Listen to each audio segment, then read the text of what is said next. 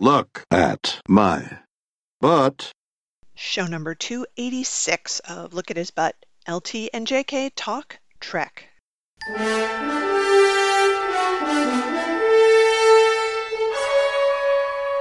Hey, everybody, happy 2021. It's New Year and things are happening. And here we are at the end of January 2021. Have we not done a show this year yet? This I think we d- we did one that was just after the New Year, and Okay, there's that's- been kind of a gap. Yeah, That's um, what I thought. Yeah. You know, 2021 has really come out swinging. I thought things were going to be calm, and boy, was that wrong.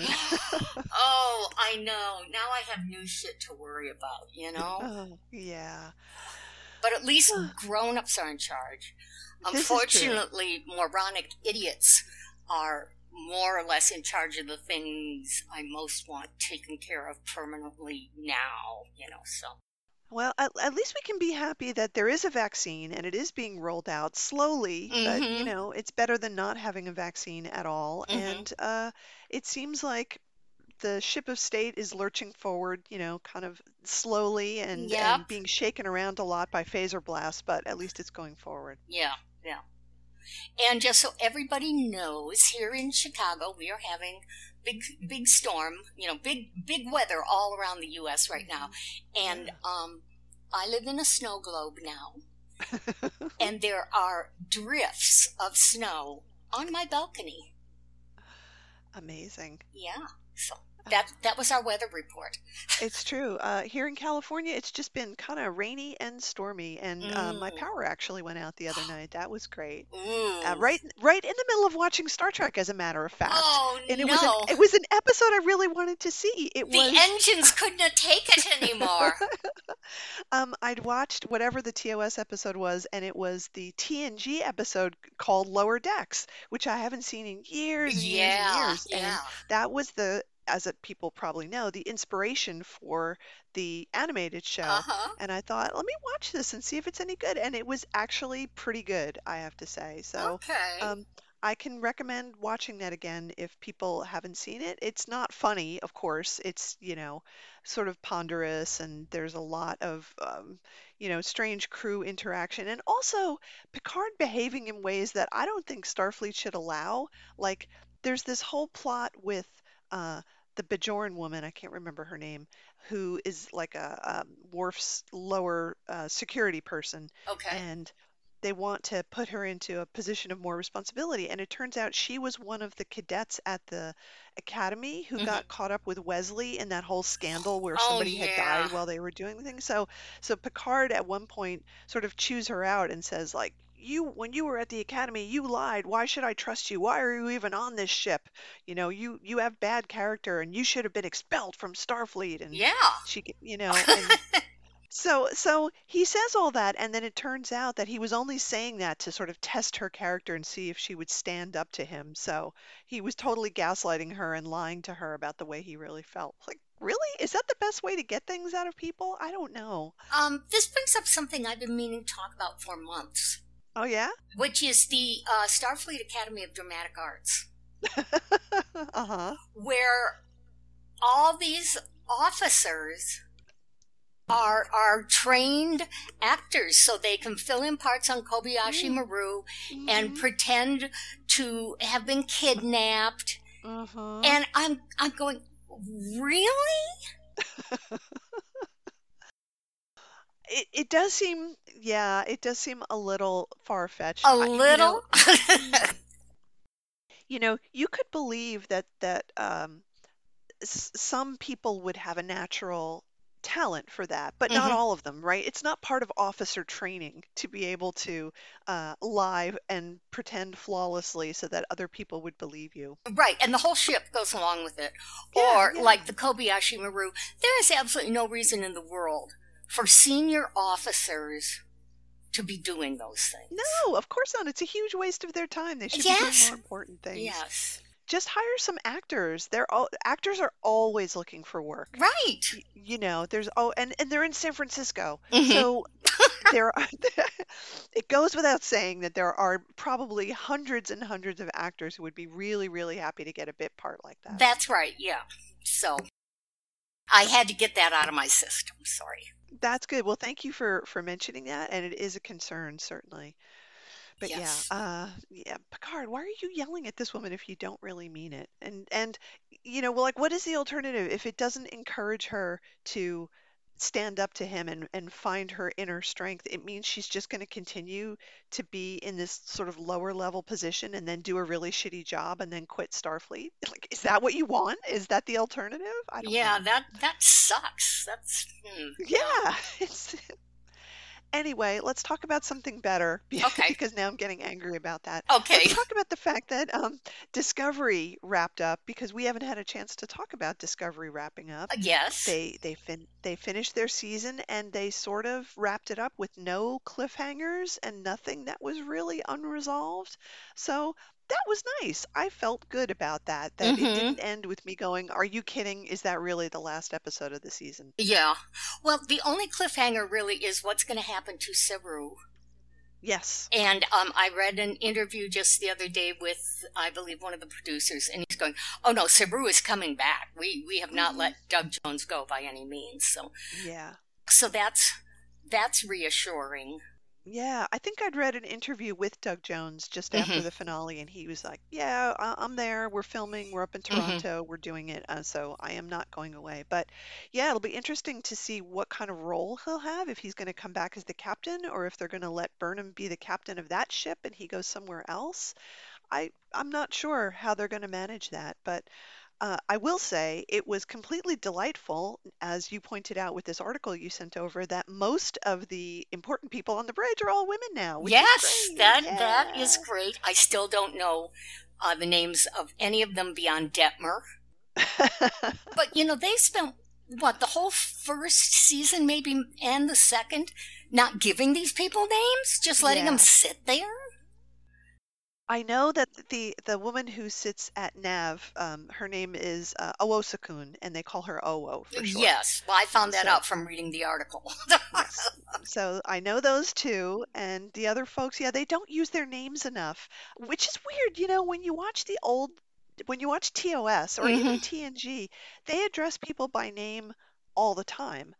And I don't think they do that as much in Discovery. Huh, I'm going to have to start looking at that a little bit more. Well, and it seems weird if you're on the bridge with, I don't know, eight other officers.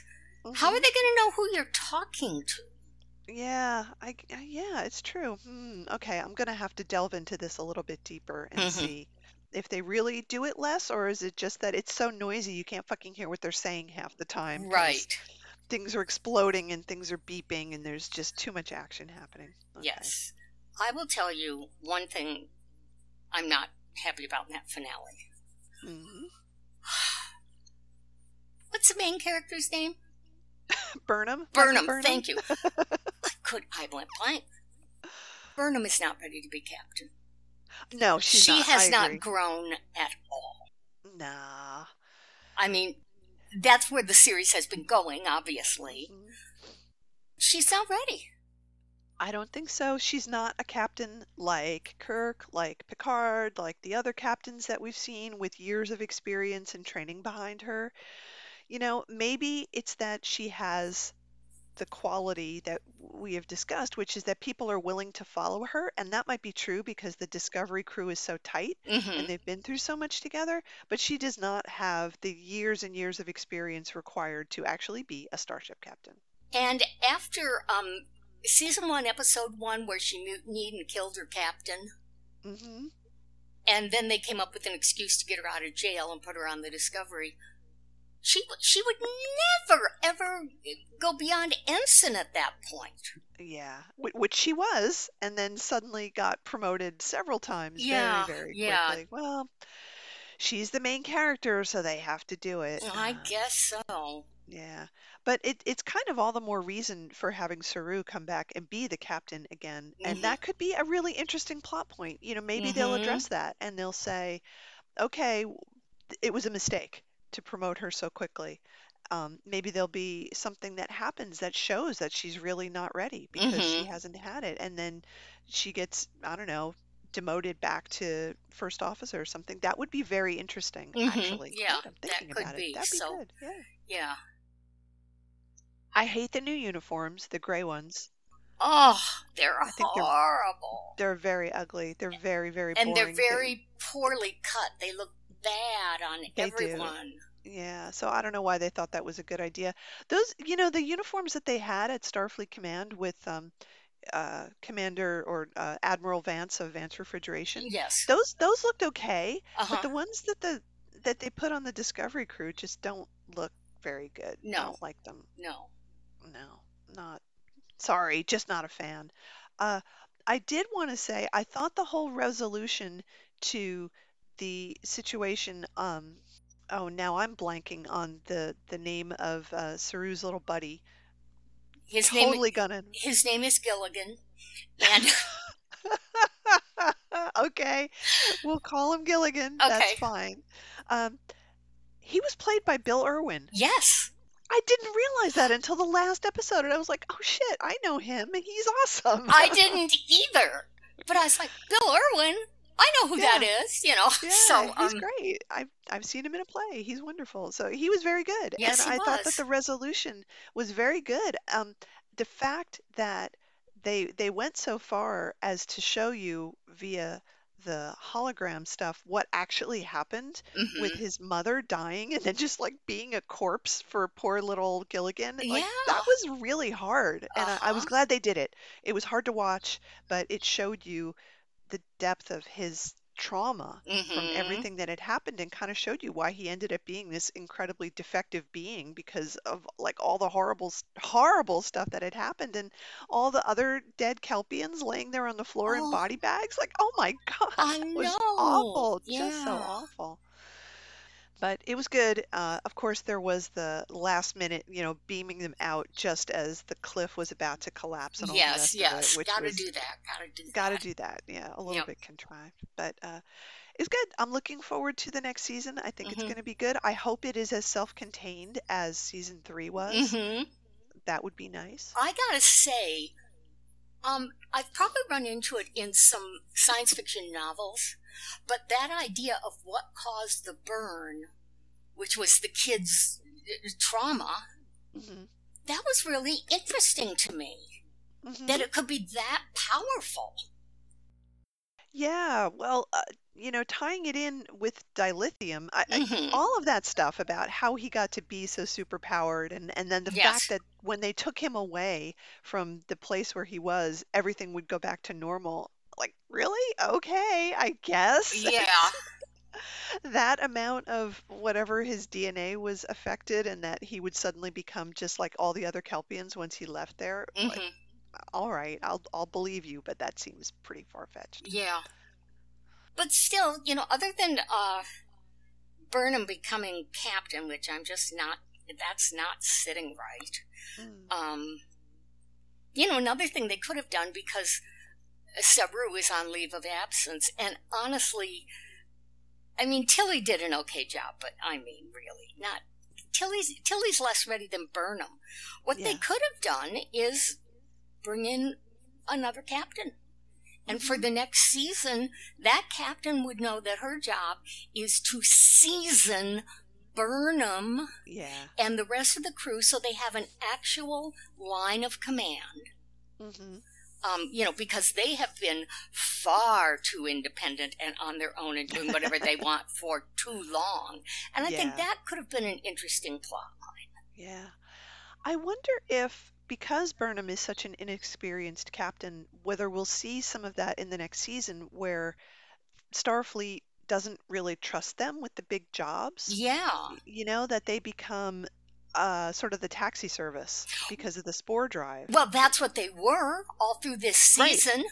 They they were, but Jump maybe, out to something, fix it, and come home, come right home. Okay. You know. so maybe the, maybe they'll continue to do that, and that becomes a point of conflict between the Discovery crew and Starfleet. Like, you Mhm. won't trust us to do stuff, and Admiral Vance is going, "Yeah, you're right, we don't." hmm Well, and I would think Starfleet really, now that things have settled a little, uh, the uh, Corps of Engineers would want to uh, retro engineer or reverse fit uh, that spore drive Yeah, because having that almost makes the Discovery too too valuable to ever let it go anywhere.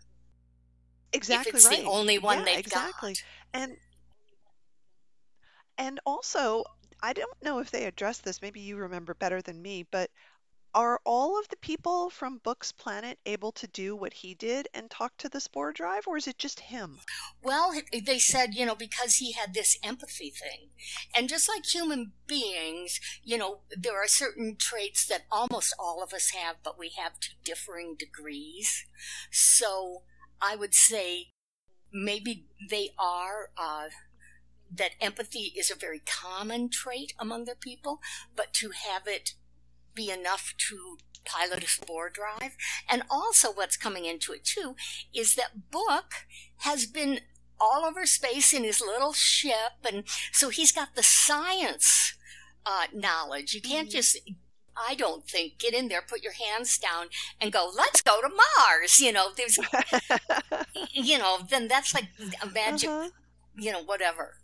Yep, I, I agree with that. I, I just wonder um, if that's something, again, that they'll explore, whether he's the only one out of his entire race, his Mhm. entire population who could do this, because it would certainly make his people far more important to Starfleet if there were other people who could do it. Right. You know, that they would be actively recruited into Starfleet and they'd keep them locked away in a little room somewhere so that they always had it, so that they had a spare Well, in yeah. case something happens to him and to Stamets, like they have to have somebody to pilot that spore drive. Mm-hmm. That's true. I guess we'll find out next season. We'll see. So this year is the only year that we're not going to have any live action Star Trek because they're filming everything. Yes. Um, the uh, Strange New Worlds looks like it might be premiering in 2021, but I kind of doubt it. I think it's probably going to be early 2022. yeah, if it does in 21, it's going to be very late, I think. Yeah. So we have the animated stuff to look forward to. Yay! Uh, new new season of Lower Decks, which everybody is saying is going to be amazing, and they're going to good, have lots of good guest stars. I can't wait. It's going to be so either. good. Yes. They just premiered Lower Decks internationally. For some reason, there was some embargo on showing it, and it was nice to see on Twitter all these people who hadn't seen it already Mm-hmm. in Europe and in England flipping out and going, "Oh my God, this is the best Star Trek!" That Yep. was really nice. Yep. I really like Lower Decks. I really do. It's so good. It's going to be great going forward. So that's awesome. And uh, oh, another article that you had sent along was saying that the ensigns of the USS Cerritos may be the biggest Star Trek fans of all time. Yes. I think it's a really good article. It's at StarTrek.com, and they they humorously break down the four main characters Mhm. about the different types of fans. But I think that's part of what makes that show really, really good is that the characters are fans of Star Trek, right? They're they're fans in the way that we are fans, right? Yes. They know trivia, they know all their obscure facts, they know what people have done before in a in a very fanish way, not just in a historical way, like if mm-hmm. you were in the army and and you knew all these generals who had done stuff and you were familiar with the history of Yes. certain type of warfare. It's more like I am such a fan and I I just want to immerse myself in this culture Mm-hmm. and know it all and and uh, what did it mention that they had little contests to see who could make the best engine room noises you know Yes. like that kind of stuff is just great it's so good i think that's why that the show resonates with me so much because it's we're like them and they're like us Oh, Well, that's what I was going to say. Um, because it's animated and because they can be silly and do these things that don't exactly break the fourth wall, but you know what I mean. It has brought us onto the ship yes in a way that nothing else has been able to. Yeah, there have been characters that people have identified with and, you know, the whole thing. But this, I mean, I, I don't even remember what the situation was, but every now and then I will laugh so hard to myself and to little Jack about when something was going on and somebody yelled, Kirk the thing. you know, it was like, yes you know, it was like, do the double fist hiya or something. Yep. Exactly, exactly. And it it takes me back to watching uh Trials and Tribulations because yes. that was a big part of that episode and why it Mhm. was so good was the characters actually acknowledging that they were fans, right? Mhm. That it wasn't just the history of Starfleet and all that, that they were like, "Oh my God, oh my God, oh my God, we're going to be on the Enterprise. We're going to see Kirk and Spock," and, and getting all kind of giddy and nervous Yeah, and saying, oh, absolutely. "Oh, it's them! It's them in person! I can't believe it!" Yep. So I agree, and it's it's delightful to see them being fans. So I'm I'm sure they're going to continue that into the next series. But yeah, it's one of the things that makes that show so good. Well, I, I go into shock too every now and then. You know, I'm on various Star Trek groups or something where people will go, God, I hate lower decks. And I'm like, what? what? What is there to hate about I it? I mean, if you don't like it, just I don't just- watch it. Well, yeah, but I'm, I'm, you know, sort of going, but why? What, what do you hate about it? And you know, because I don't get that because I, I, I am delighted to see it. It's like the best part of fanfic, which Yeah. I have missed, but I don't go back to that because it got so ugly. But you know, when fanfic was really silly and fun and just taking these things to Mhm. their logical logical extremes, that's what this is like. It is. Plus, it has real stories and real characters. You know, there was character growth, and they're they're able. They the writers and the, Mike McMahan, the creator, they have such fluency in all of the aspects of Trek. So Mhm. the one episode near the end where they they were tapping into all the movies was just so well done. Oh, there were so many things in it that were funny and and respectfully funny. They were done with love, but also criticizing some of the sillier things that, that they'd had. And Yeah. they're they're really really good at that. And I think this the episodes do stand up, even if you're not that into Trek that you get every joke. They're Mhm. still well crafted. It's not like just you know like Ready Player One or something where it's just a bunch of reflexive references and in jokes that don't actually they're not funny. They're just Mhm. there, and you you look at them and you go, oh, I get that.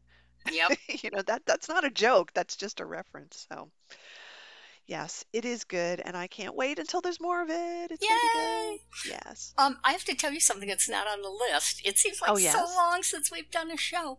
Remember in the last show when we were talking about when did the Prime Universe and the Mirror Universe split? Oh yes. And I uh-huh. said it was when Edith Keeler either died or Uh-huh, didn't uh-huh. die. That's that set it off. I don't know how late I stayed up one night mentally working out those paths.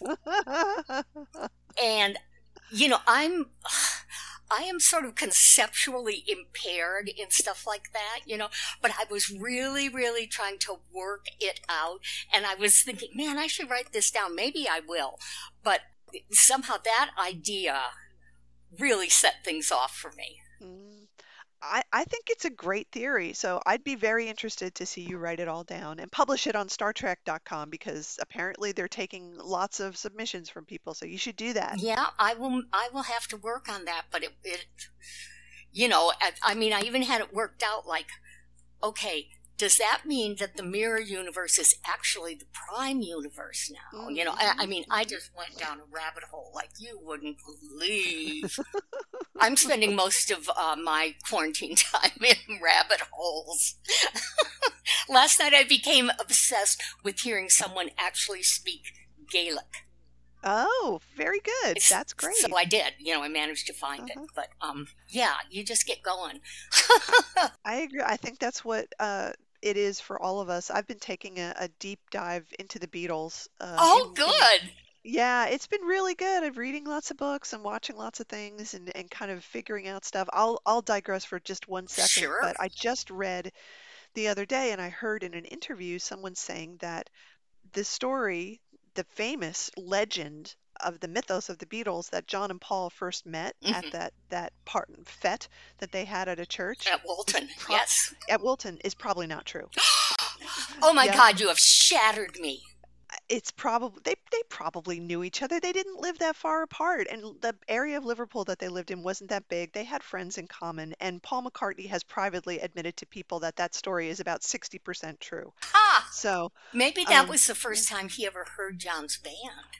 That's probably true. I think that's the true part, but I think that they it seems from other evidence that they knew each other. Huh. Even slightly they knew each other. Yeah. So it's incredible. The more you dig into it, I think in that way the Beatles is very much like a thing like Star Trek, that Mhm. there's a lot of myth and legend around it.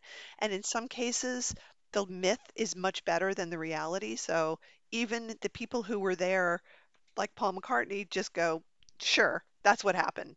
Good story. That's Sure, definitely what fine, happened. yeah. yeah, let's just.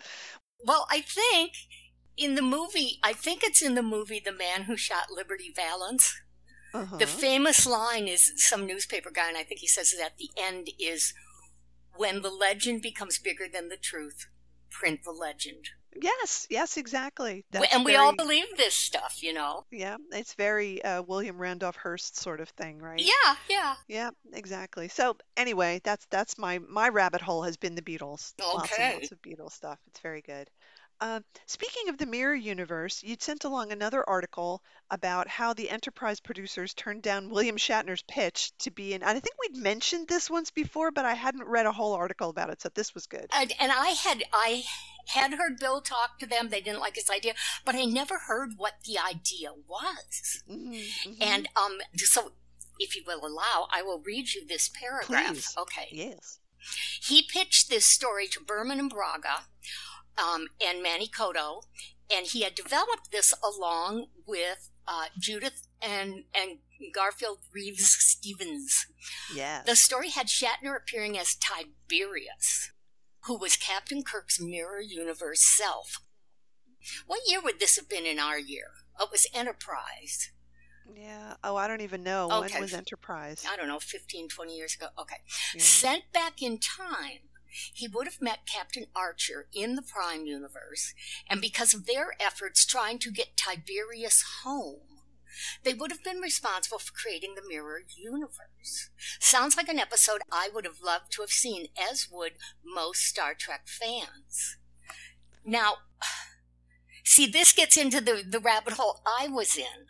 If he was sent back in time, it's like the mirror universe in the future exists, but they had to go back in time to invent it, and that's where your brain starts starts spinning. Right. Well, they came up. They didn't like that. They came up with the stupid idea that they ended up using with um, uh, Jonathan Frakes, the tall guy, um, to be the chef. and I, I love this. It comes as no big surprise that this pitch didn't interest Shatner. In fact, when it was proposed to him, Manny Coto said there was a long silence, and that was the end of that. Yeah, I can understand the long silence, certainly. Um, but here's the thing that it says, which I don't really understand. Uh, Shatner would play the Enterprise chef who we never got to see. Well, And you never did until their final episode when it was Tall Person. He would have been an ancestor of Captain Kirk who took on the chef's identity because he just wanted a time travel adventure. I, I, I question the use of the word ancestor of Captain Kirk because Enterprise isn't that far out from regular Trek. So it's not like he was from 20 generations ago, right? No, it was The probably enter- like from two or three max. Yeah, yeah. So it's ancestor? I don't know. That just seems like a, a weird thing. That I got very hung up on that word as I was reading it over Okay, and over. he's from a different universe, the chef. And what he is, is he's the Kirk who stuck with his original dream of pastry chefing. Pastry chefing. Yes, that I agree with. That works. That would have been much better. Much, much, much better. Yep. Ah, pastry chefing. The, the hardest kind of chefing, really. Really? The most intricate. Requires the most skill and the most leadership. Yeah. yep. Well, it does. So, it really does. Another problem solved by us. By us, yes, of course. Um, let's take a really quick break, and then we've got some Strange New World stuff to talk about Yes. for real, and also some Bill stuff.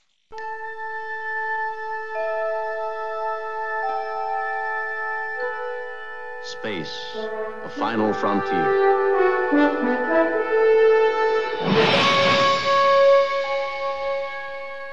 These are the voyages of the starship Enterprise. Its five year mission to explore strange new worlds, to seek out new life and new civilizations, to boldly go where no man has gone before. Listeners, we would love to hear from you. Send us email at lookathisbutt at gmail.com or look us up on Facebook and leave us a comment. Tell us your Trek news.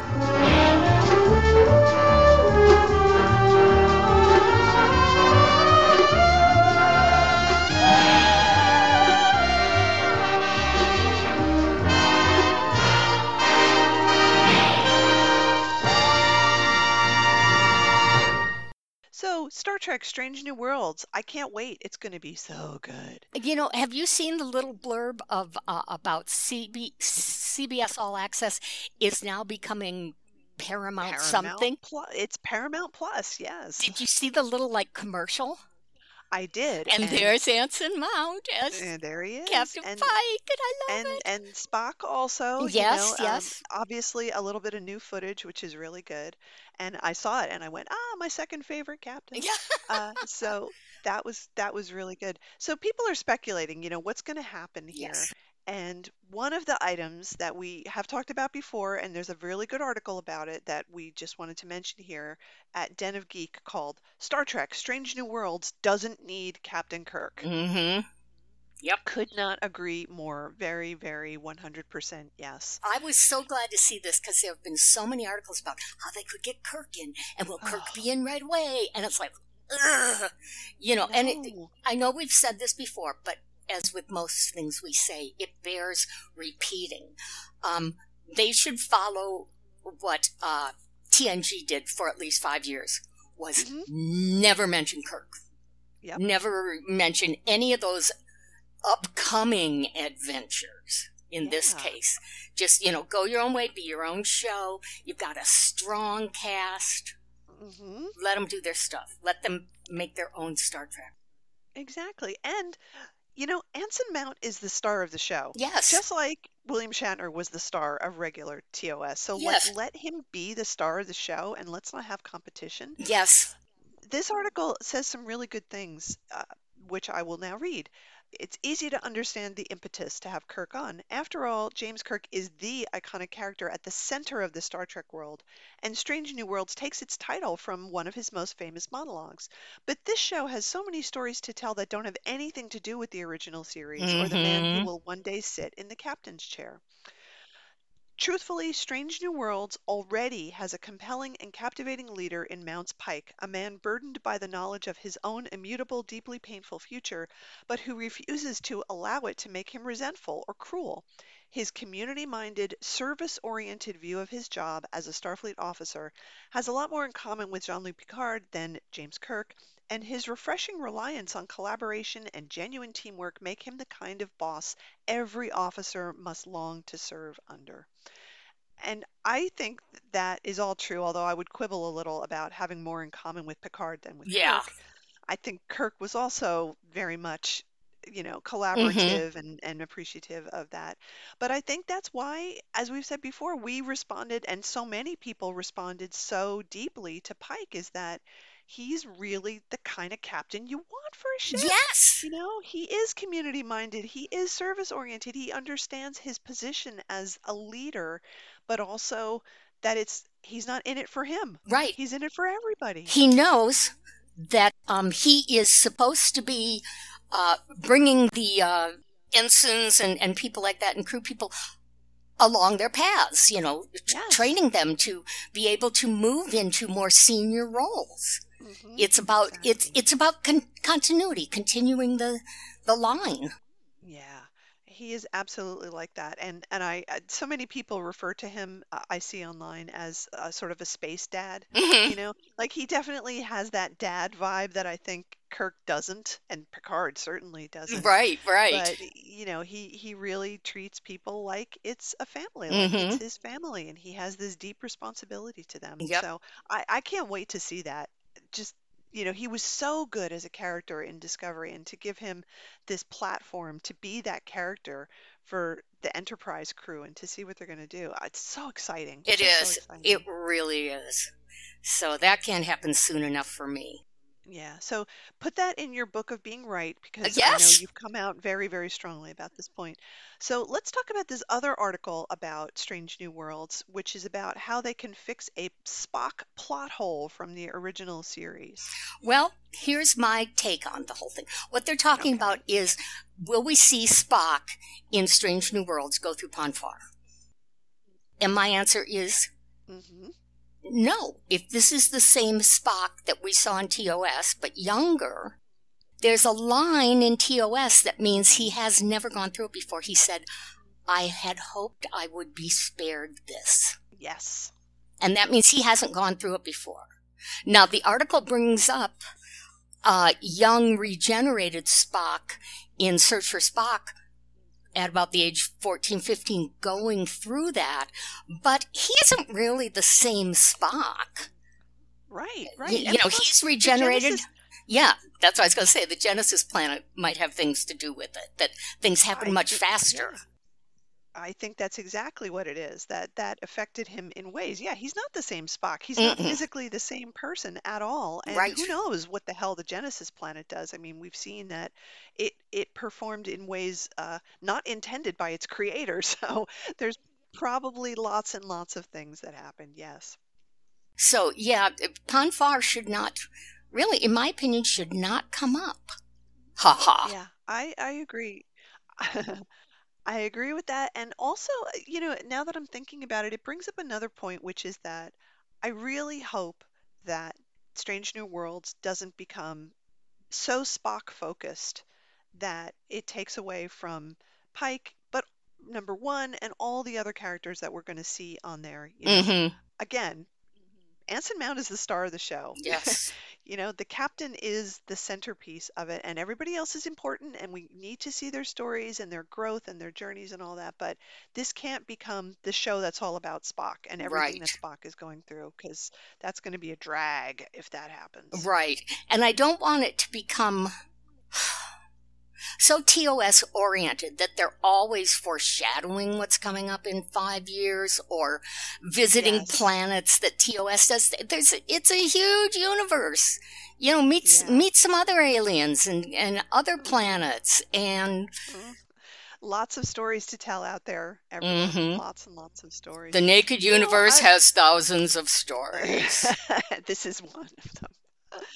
I was watching uh, was I? Oh, Mark of Gideon was on the other night, and I watched that, and I caught Spock in a lie, a flat out lie. What did uh, he say? I know, and it, it was eh, inconsequential, but still. So if you will remember, you know, while Kirk is missing with the ship's yoga teacher yeah. on the fake Enterprise, Spock is arguing with the ambassador from Gideon, mm-hmm. and they're going on and on and on about why Spock can't beam down, and then they have the back and forth about, oh, we'll beam one of your guys up. Oh, that doesn't mean you, we can beam one of you down. And the Gideons keep saying it's because we're strict isolationists and we don't want to be contaminated by people from the outside. And you, you know, everybody's always fighting in the the Federation. And Spock says.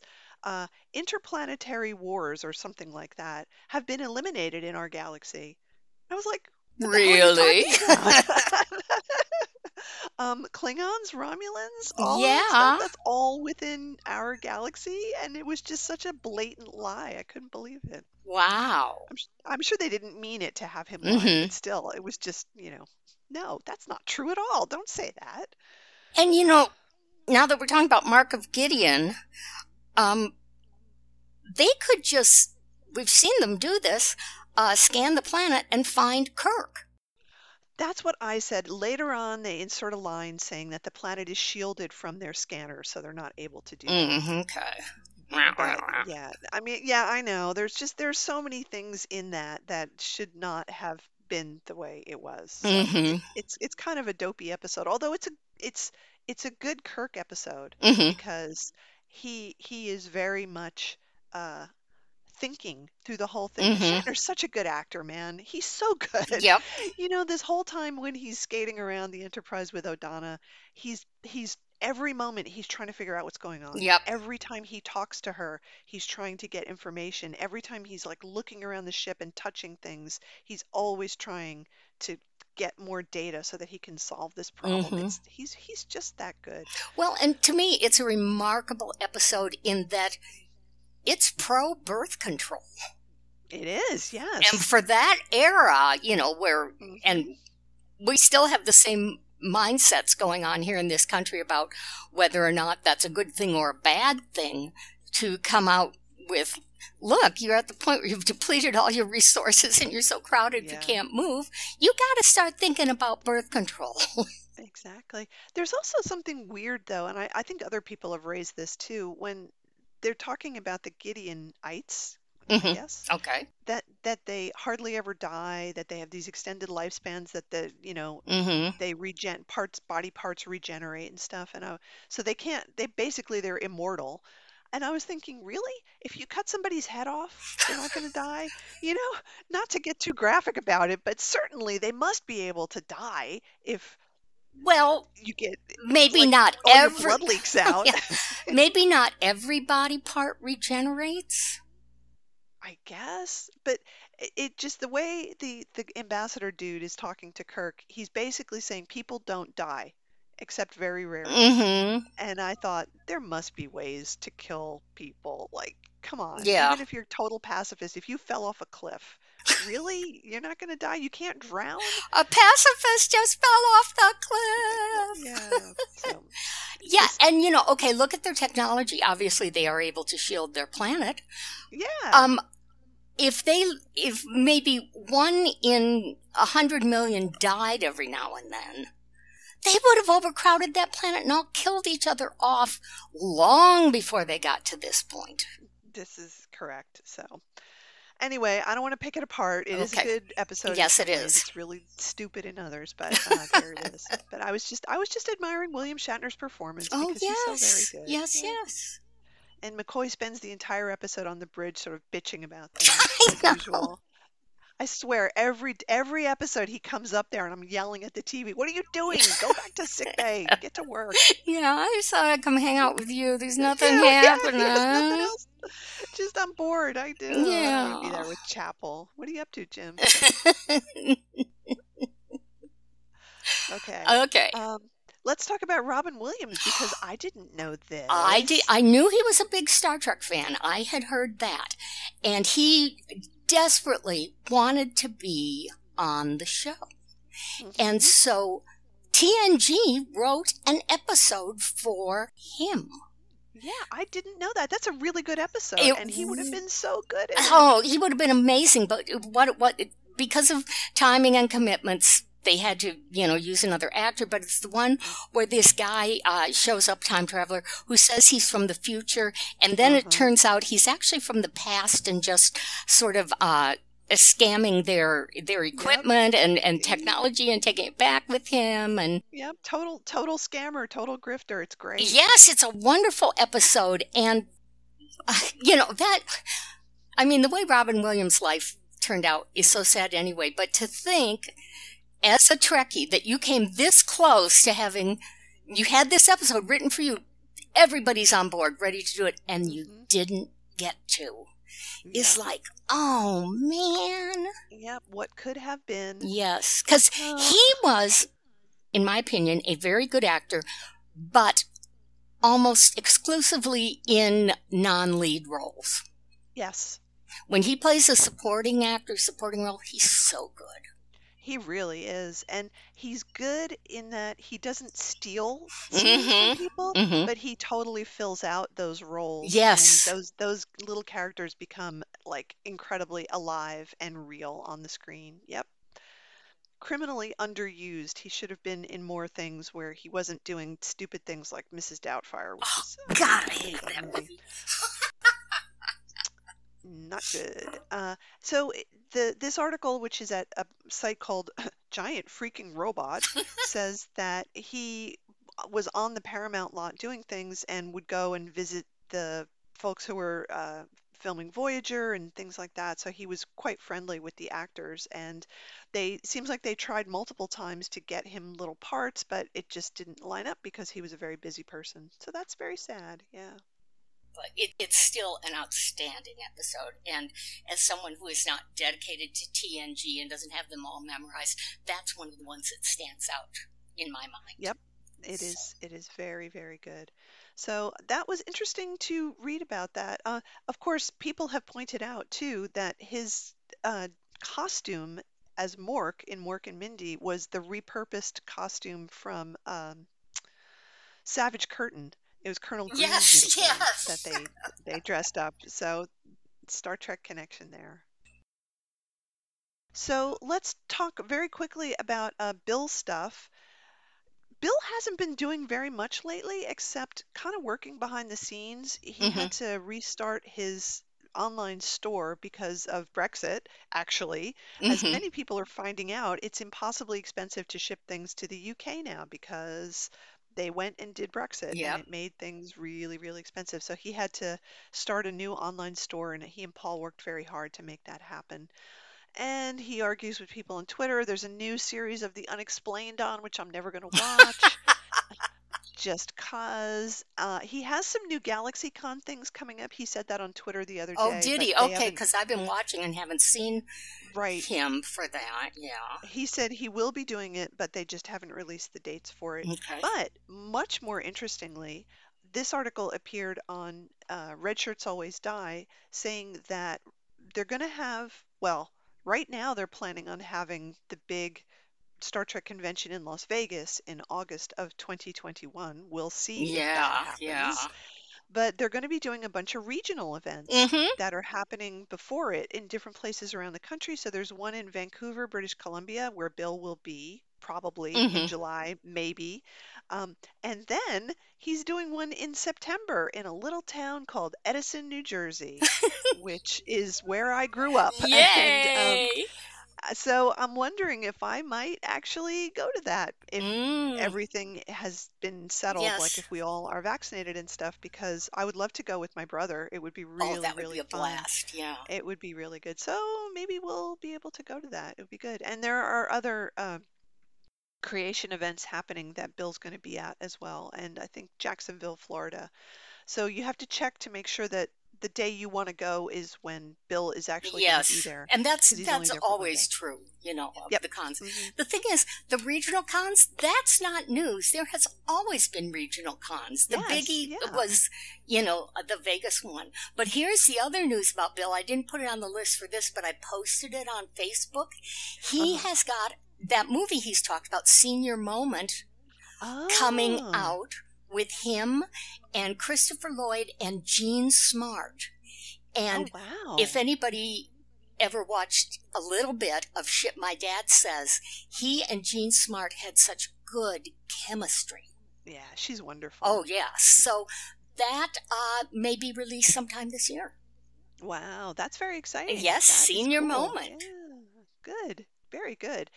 I I will say Bill has been really good online about uh, stupid people who are saying uh, uh, about mask use, getting the hmm vaccine, all of that stuff. He's been really good about pushing back and saying, yes, everybody should be wearing their masks all the time.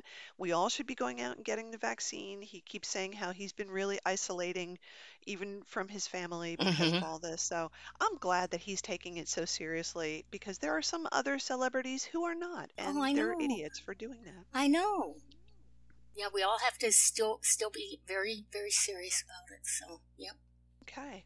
So coming to the final couple of things on our list, uh, there there is a really nice video that I'm not sure when it was posted. Maybe it was more recently, but it's from Ticonderoga. hmm Actually, it was just posted a couple days ago, January twenty fifth. Mm, okay. So I think they're posting it because um, people they had to shut the tours down and then open them up because of COVID. They Right. couldn't be doing their regular tour schedules. They want people to see what it's like. This article is at Red Shirts Always Die, and it, it just is a little promotion for Ticonderoga saying it's it's good. You should go. Yes, we agree. But the video is really the best part of it. So it's kind of a walkthrough, and hmm they've laid over all the sound effects for it, and so it is like walking through it. It's amazing. Oh, good. It's I haven't had a chance to look at it, so I'll have to do that this afternoon. it's about uh, seven minutes long, and they go through all of the sets that they have built, and most of the sets have ceilings, which makes it feel like you're really, really there. very cool You know, I really want to go there. yeah. I really, really do at some point, and I I have this terrible feeling that we're like, hopefully you and I will go together, of Yes, course, yes. and we're gonna walk in, and as soon as we get inside, I'm gonna be overwhelmed and like burst into tears Me or too. fall down or something Oh, just have yes. this overwhelming emotional reaction to it feeling like we're actually on the Enterprise. hmm I got a little bit of that when we were at the um, one of the Star Trek experiences where we were on the bridge, the Mhm. TNG bridge, which still was incredibly cool, right? Like we got to sit in the captain's chair and all that, but just to to feel like you're on the bridge of the Enterprise, I don't know. I think I might have a little breakdown I think I that. might too, but it would be good. Would be Also, good. something came out in the news like a week or two ago, and Bill posted or said this somewhere. He had just signed the contract to do the Ticonderoga thing again, I believe, this Thanksgiving. Oh, great. Well, that's very interesting. So, you know, if uh, COVID allows, yeah, Bill's planning allows. on it. Yeah. Oh boy, I really want to go.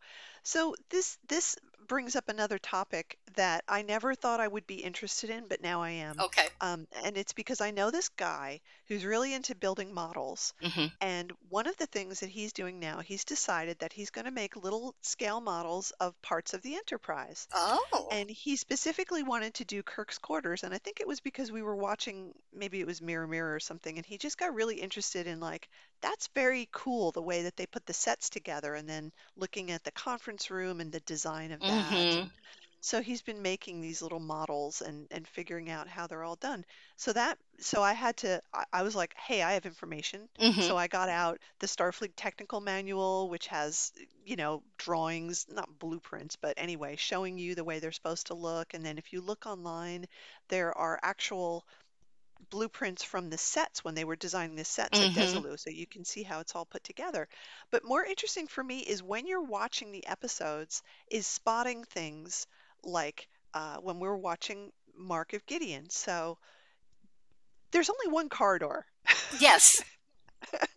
and they shoot it from different parts to make it look like it's more than one corridor, but it's only one corridor.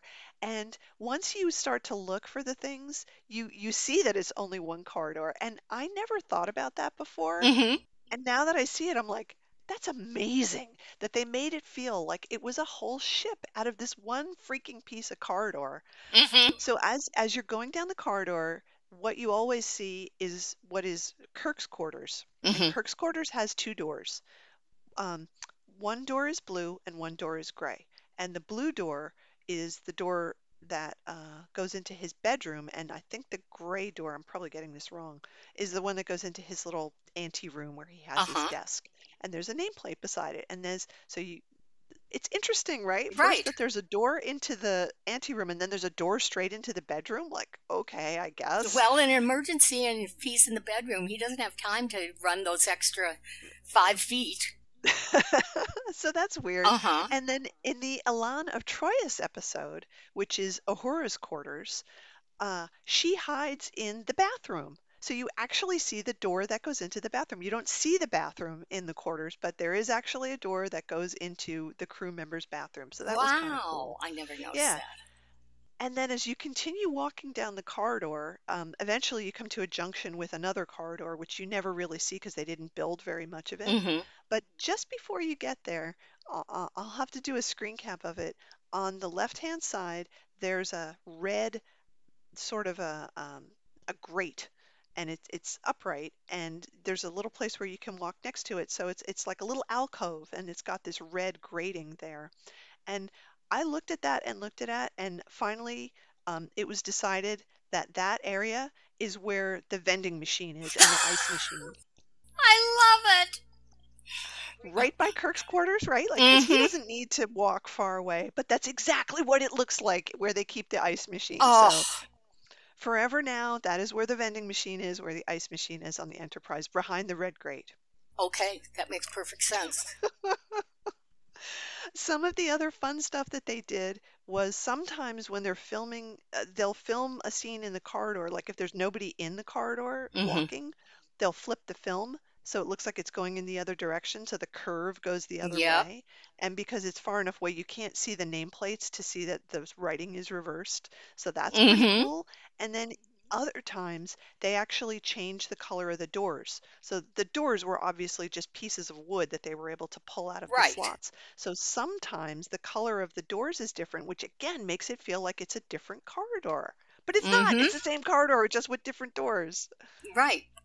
Well, you know that's that's all um TV cost cutting things. Yes. You know, doing stuff It's like that. And they would reuse Kirk's quarters for Spock's quarters and just move the Yep. pieces around. They're all mobile. And this, Yep. to me, the first time I learned this, it doesn't have to do with Star Trek, but I'm sure they did it. I was an extra on a soap opera once, Uh-huh. and all the, the places in the soap opera, so and so's kitchen, somebody's living room, somebody's office, all those, they are in a big U shape. Mm, And the mhm. camera is on like a railroad track in the middle of it. So it moves from place to place. They aren't like set up in, oh, now you've got to go over to, you know, aircraft carrier seven to film the next Uh-huh. scene. They're all right there. Yeah, yeah. The, same with the the Trek stuff. It's Mhm. all on this quite small space, Yeah. relatively speaking. Now, the sets were modular, so they could swap pieces in and out as Mhm. needed. But it's all pretty much of a piece. You know, there's not that much, and then you see where sickbay is, and the lab, and McCoy's office, and there's one briefing room which was dressed to look like different briefing rooms. and Right. the, and then the bridge set was there. But um, it's just, I really never thought about how they did it. And now that I know how they did it, I'm in awe of the people who did the set design for that because it's so good. Mm-hmm. And also, as we've talked about many times, the use of lighting is incredible Yes. to make things look different, right? The walls, I think, are all painted this very light gray color, but by using these different lights with the filters on them, it looks like totally different places because now the walls are green, now the Mhm. walls are purple, now the walls are blue, but they're not. It's the same wall that just shows up in different scenes. And It's that amazing. that was part of that, you know, let's sell a lot of color TVs. Yeah, you know? yeah. Oh, so it's all really good. So this is my new obsession. Every time I'm watching a new episode, it's like, oh, look at the doors. Are Mhm. they the same doors? Are they painted different colors? The doors are light blue, gray, red, and yellow, as far as I can tell. I don't think there are any other colors. Now they're red on the bridge, aren't they? They are, and the doors into the turbo lift are always red. Hmm. Okay. Always, yeah. Okay. There's only uh, two turbo lifts, I think. And the corridor to the turbo lift has that sort of triangular arch in front of it. Mhm. how you can tell which one that is. Yeah, there's very, very uh, parsimonious with the sets. Just so much less than you would think it was. And and What- great attention to detail. Oh, so good. So very, very good. So anyway, that's a new thing for me. You know, as I said, I've been watching Star Trek for 50 years Mhm. and still finding new stuff to look at in every episode. Yep. It never gets old. Never gets old. Nope. Never does. Ah, Star Trek, it's a good show. we recommend it. we do recommend it. It's really, really good. So I think that's it. That's everything that we had on the list. Did we miss anything that we wanted to talk about? No, no, we we pretty much hit them all. There was, you know, plenty to gab about. It'll be interesting to see uh, what goes on during this year, Star Trek wise, because as you pointed out, we're not going to see any new live action. Uh, we may be taking uh, the opportunity to uh, re-review some of the the older things, yeah. and uh, we'll be looking forward to Yeah. um, Lower Decks coming back. Yeah. Oh, can't wait for that. But there's so much Star Trek on. It's still on Netflix and it's on uh what is it? Uh MeTV or something. hmm So uh, for me, it's on every night at eight o'clock, which is great. That's when we get it, I'm- or is it seven? Well, we get it at some point. I think eight here too. Yeah. But it's great. I just I love the fact that it's on every night. You can just sit down and go, "Hey, I'm gonna watch some Star Yeah. Trek. This is awesome." Hey, guess what? This is weird. Remember when uh, it was it was in all the news? People were like, "Oh no, what will I do?" When they said they pulled The Office from everywhere, now you can only see it on CBS All Access. Yeah. They're still showing it like twelve hours a day on Comedy Central. Okay. Weird. Why Don't tell why? anybody. We bootlegged all the episodes. I thought they were going to pull Star Trek from Netflix. Somebody had said that they would do that and that they would put Star Trek just on Paramount Plus, but that's not true no, true. they haven't done that. Star But you can watch all of Star Trek on Paramount Plus. Yeah, but Mhm. You can watch all of TOS and I think TNG on Netflix as well if you want Did to. you hear what the pricing tiers are on Paramount Plus? No. It depends on how much of The Office you want to watch. really? Yeah, It's office based? It's Wow. office based. Do you want to see it with commercials, without commercials? only the first five seasons. They're different tiers, and they all have to do with The Office. Wow. well, they know where their money's coming from. I from. know, I, I guess. know. Man. Okay. Well, let's wrap this up. So, Okay. listeners, thanks for sticking with us. It's great, and we're so glad that we're still all here heading into 2021. Let us know what you're going to be doing and what you're going to be watching. And um, if you had any thoughts about the Discovery finale or going into Strange New Worlds, what do you want to see on that show? Yeah. Uh, Like, do you think Captain Kirk should be on that show? We'd like to know. Right. So we'll be back, hopefully, uh, without so much of a break, as long as we're both uh, doing okay yeah. in this time of COVID. Yeah. And uh, we'll have another show for you sometime soon. So until then, stay well, wear your masks and everything. Be safe. And don't forget. Yeah. Don't forget to live, live long, long and, potluck. potluck.